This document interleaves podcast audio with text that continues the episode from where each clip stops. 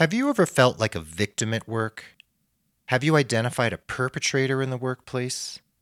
Feeling victimized is no fun, and I want to talk about that victim perpetrator cycle right here on episode 48 of The Nurse Keith Show.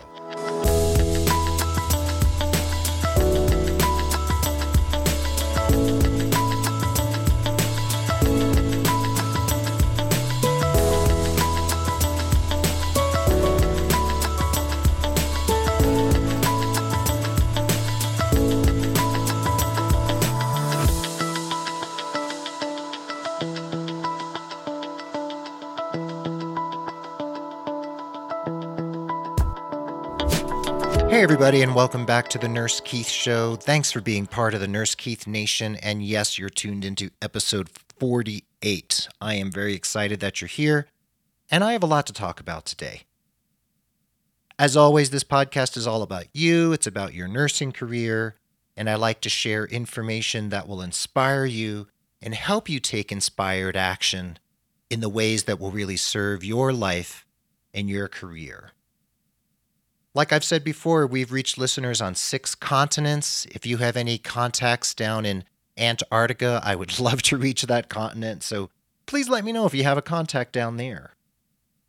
I'm a member of the ProMed Network of Healthcare Podcasters at ProMedNetwork.com. I'm also a member of the Pulse Media Network of Nurse Podcasters with Kevin Ross and the Innovative Nurse Show, Elizabeth Scala and the Your Next Shift podcast, and the venerable and wonderful RNFM radio. Anyway, find me on iTunes. Please leave a review or rating on iTunes. It helps this podcast reach other people. Really, if you can leave a review or testimonial or just rate it with one to five stars, tell me you hate it, tell me you love it, tell me you kind of like it. Really, it helps. Please go over to iTunes to the iTunes store, find The Nurse Keith Show, and leave a testimonial or rating. Thank you so much for doing that. Anyway, I'm also over on Instagram, Facebook, Twitter, Pinterest, etc., etc. Definitely find me over there. The show notes for this episode, which you're definitely going to want to check out because there's going to be a lot of resources to read and look at and enjoy and make use of, will be at nursekeith.com forward slash episode 48. That's nursekeith.com forward slash episode 48. Anyway, let's dig into today's topic, which isn't really a fun one, as you could tell from the introduction, but it's important, and I have a bee in my bonnet about it right now, and we're going to get into it. So, folks, when we hear about victims, our minds often go to the news, like victims of domestic abuse, sexual assault, terrorist attacks, gun violence, political unrest, cyber attacks, identity theft you name it natural disasters, outbreaks of disease. There are victims all over the world every day. And yes, they are victims because horrible things happen to them.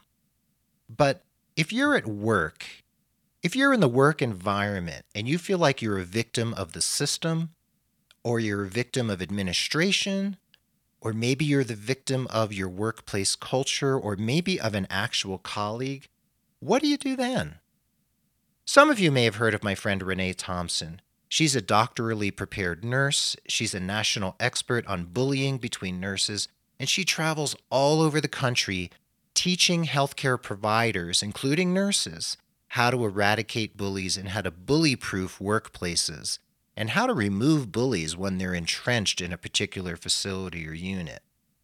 Bullying in the workplace is a humongous problem, and among nurses, it is rampant. I don't understand why. I have some theories about it, but it's huge. So, bullying costs millions of dollars, and it has an impact on so many levels of nurses' lives that it has to be looked at. Meanwhile, my friend and colleague Susan Strauss is another highly educated doctoral nurse who's an expert in bullying and harassment and discrimination.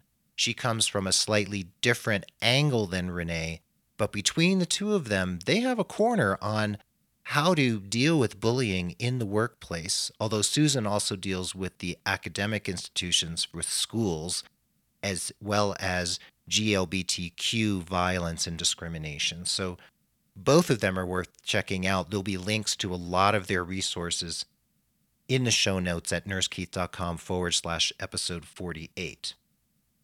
So, feeling like a victim at work can be like a self perpetuating cycle, especially if you see the perpetrator as the system, quote unquote, or some other entity that doesn't really have a form. Like maybe it's just those people in suits over in the other state where the healthcare system that you work for is housed.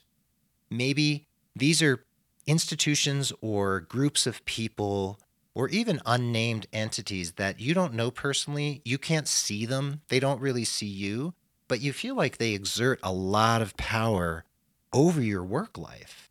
And feeling victimized like that is, I guess you could say it's demoralizing because there's powerlessness that comes along with feeling that way, don't you think? I bet there's some of you out there listening to this show who do feel this way. So, how do you fight faceless people? How do you fight a faceless institution? Especially one that's housed maybe in a boardroom somewhere on the other side of the country. How do you convince those powers that be if you can't even see them or meet with them directly? How do you make them change their decision making, change their policies, or change the workplace culture so that your job isn't made harder, it's actually made easier and more efficient. And I know a lot of you nurses can relate to this. And when you feel like you're the victim of an institution, mindset has a lot to do with it. So you've probably all sat in the break room with a bunch of nurses or gone out for a beer with your colleagues or sat in the boardroom or a meeting room at your home health agency or your community health center and you sit there and gripe over coffee, or if you're at a bar, maybe gripe over margaritas, which sometimes makes the griping easier and more colorful, I have to admit. And that collusion between you all yeah, administration's horrible. Yeah, they make bad decisions. Yeah, we're just victims of this faceless monster of a healthcare system. That can take root and really disempower everyone individually and collectively. So sure, it's okay to get together and talk about the ways in which your workplace is messed up. But there's a point where you can't just sit there and gripe, you've got to take some action. I know unions get a bad rap in this country. Unions have been busted up for decades. They are always talked about, almost always in pejorative terms, but sometimes collective bargaining and organizing is the way that nurses have to fight back to get their jobs back, to get nurse patient ratios back to normal, to get unfair labor practices straightened out and put back in your hands so that you have a safer workplace. Grievances sometimes have to be handled by collective bargaining. It's worked here in Santa Fe, New Mexico. It's worked all over the country. I know this is a very controversial issue, but it's something to think about.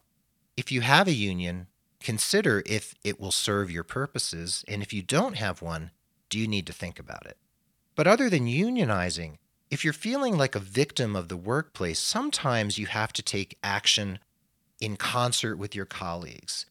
If there are problems at your work, don't just complain about them, document them. Create shared documents that you all can use to write down the things that happen, the things that you see, especially things that you can quantify or substantiate. If you can use numbers, quantification, costs, etc., that will get the ears of those in power because if you hit them in their pocketbooks, they're more likely to listen. So if you can demonstrate that certain changes in your workplace will actually save money, improve that financial bottom line, or maybe increase morale and decrease the attrition of nurses because we all know how expensive and disruptive it is when nurses are leaving out of unhappiness and more nurses need to be onboarded. That's an expensive, difficult process and very disruptive to care. However, else you want to spin it, if you can quantify that information, go for it.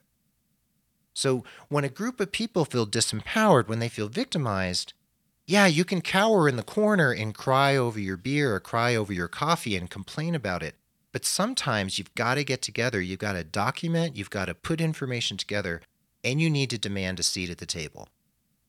It's been said, and you've probably heard this before, that if you don't have a seat at the table, you're probably going to end up on the menu. And victims are often on the menu of perpetrators.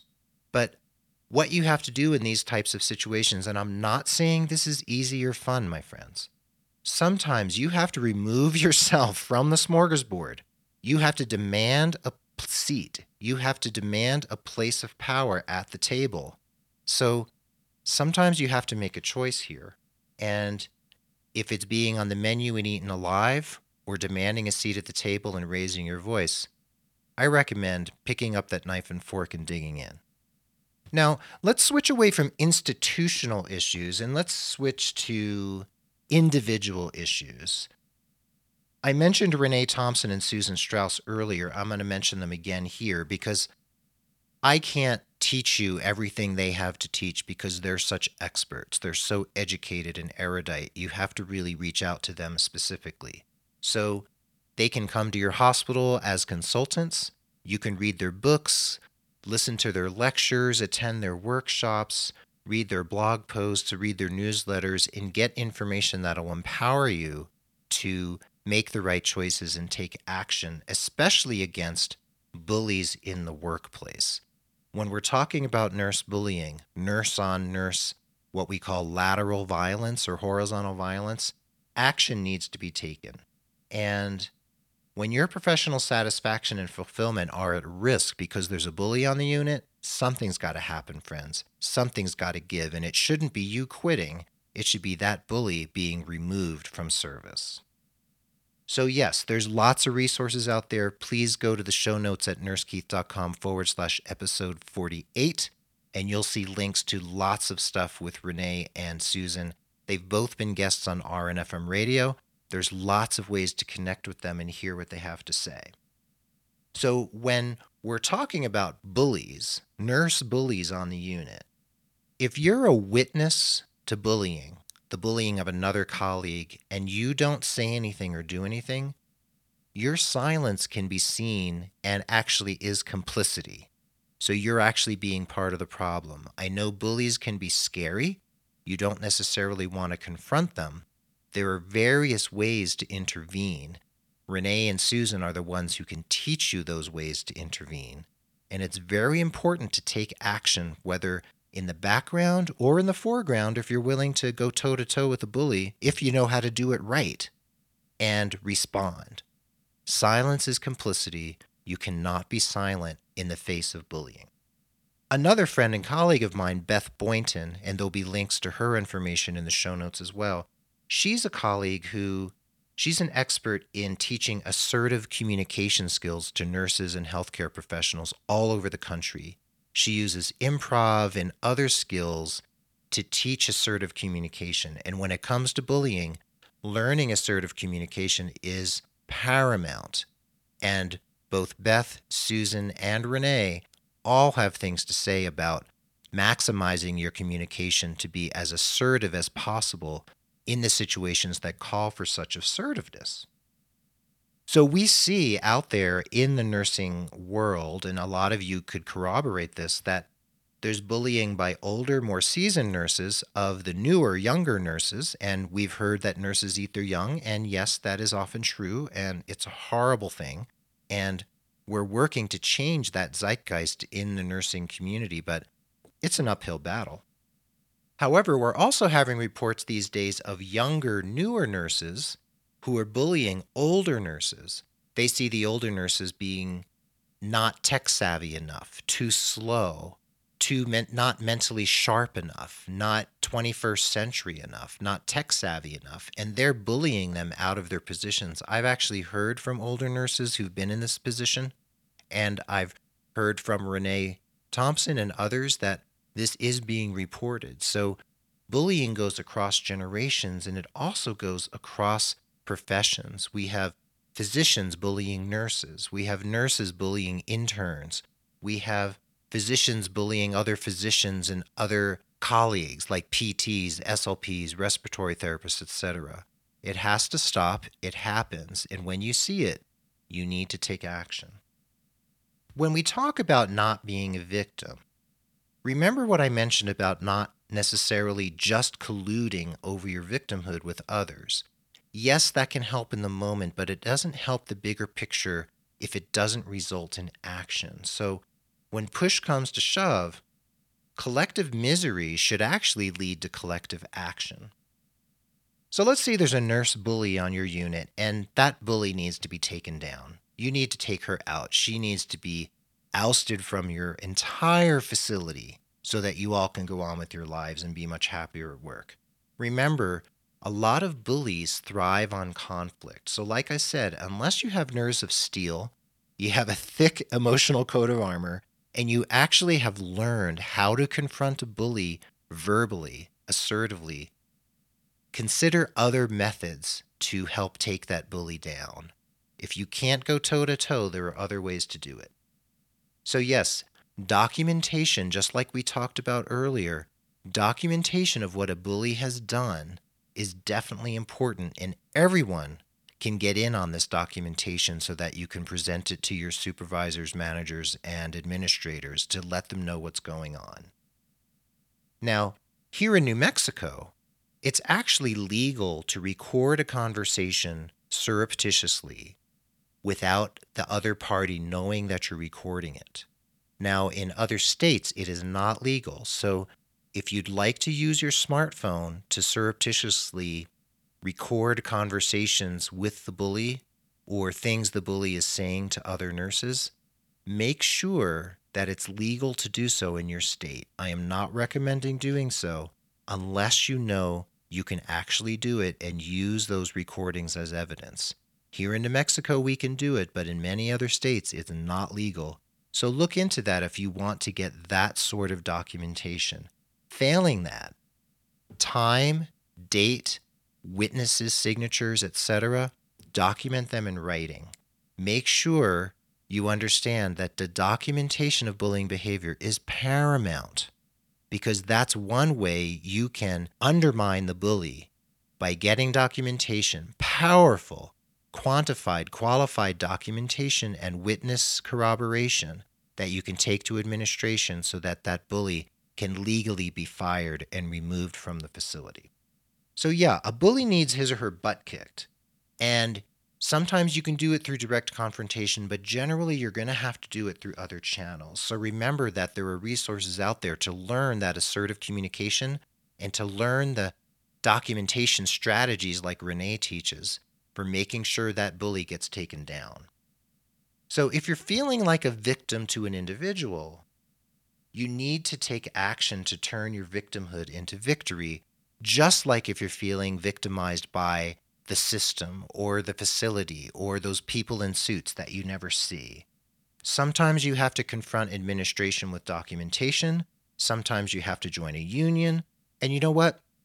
Sometimes when you feel like you're a victim of a particular environment or culture, sometimes, yes, you do have to quit and I recommend checking out episode 44 of The Nurse Keith Show.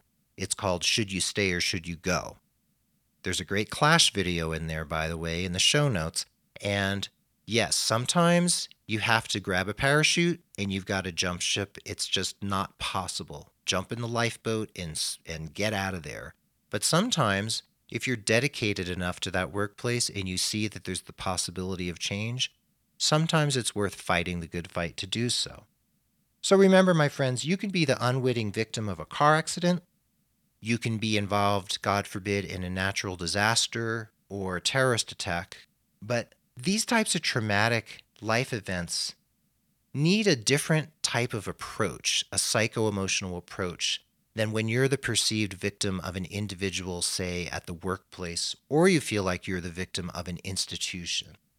Your victim mentality might be getting in your way your victim mentality might be keeping you down, keeping you disempowered, and making you feel like you just have no choice, that your power's been stripped away, and that there's just nothing you can do. You need to put your nose to the grindstone and grin and bear it. You know, you don't need to suffer, my friends. And if you have been victimized at work to an extent that it's really impacted your mental and emotional or spiritual health or your physical health, you need to get counseling or psychotherapy to help counteract that. And I'm not kidding here. I have recommended many of my coaching clients get into counseling or psychotherapy, or at least therapy or counseling with their faith leader, because sometimes we just need that extra support, especially professionally trained, licensed support to help us through those really tough times and those tough feelings. So, if you're feeling like that victim mentality has really undermined you and you've really been injured emotionally or spiritually or psychologically, please seek the help you need. So remember, nurses, you're powerful. You have a voice, you have critical thinking skills, you have assertiveness skills, you have a keen intellect, you have the emotional intelligence. You can develop the emotional intelligence, the EQ, to counteract perpetrators and fight against the injustice you see in your workplace. You can tell I'm very passionate about this because you know what? I want you to be happy at work. Sometimes you can change the zeitgeist in your workplace and make it the place you want it to be. Like I said earlier, sometimes you need to grab that parachute, jump in the lifeboat, and get the heck out of there. So it really depends on the situation and where you're at in your life and in your career. So, whether it's individuals, facilities, groups, rules, regulations, whatever it is that's standing in your way, whatever it's hindering your creativity, your productivity, your happiness at work and in your career, take inspired action to make some change happen. So you're powerful, my friends. Rise out of victimhood into victory. Reach out to me if you need another pep talk, if you want to chat with me about what's going on at work. And remember, if you're really having a hard time, psychotherapy or counseling is highly recommended. I want you to feel inspired. I want you to take an inspired action and I want you to reach out to me if you need some help or advice. So, The Nurse Keith Show is edited and produced by the wonderful, amazing James Larson. Social media and promotion are handled by the incredible Mark Capispison. I'm so grateful to my team. Find me on iTunes. Remember to post that review. Twitter, Facebook, Instagram, Pinterest. Reach out to me out there. I'm on LinkedIn as well. And you know what? You can leave me a voicemail right from my website, click on the left hand margin in the bright red banner and you can leave me a voicemail, ask a question. I can even play your question to the other listeners on the show if you like. Stay positive, care for yourself and others, take those inspired actions, reach out to me when you need me, and tune in again as we continue to explore how to make your career rich, exciting, fun, fulfilling, satisfying. And if you need my help, you know where to find me at nursekeith.com. Be well, folks. Dig deep. Keep in touch. And adios till next time.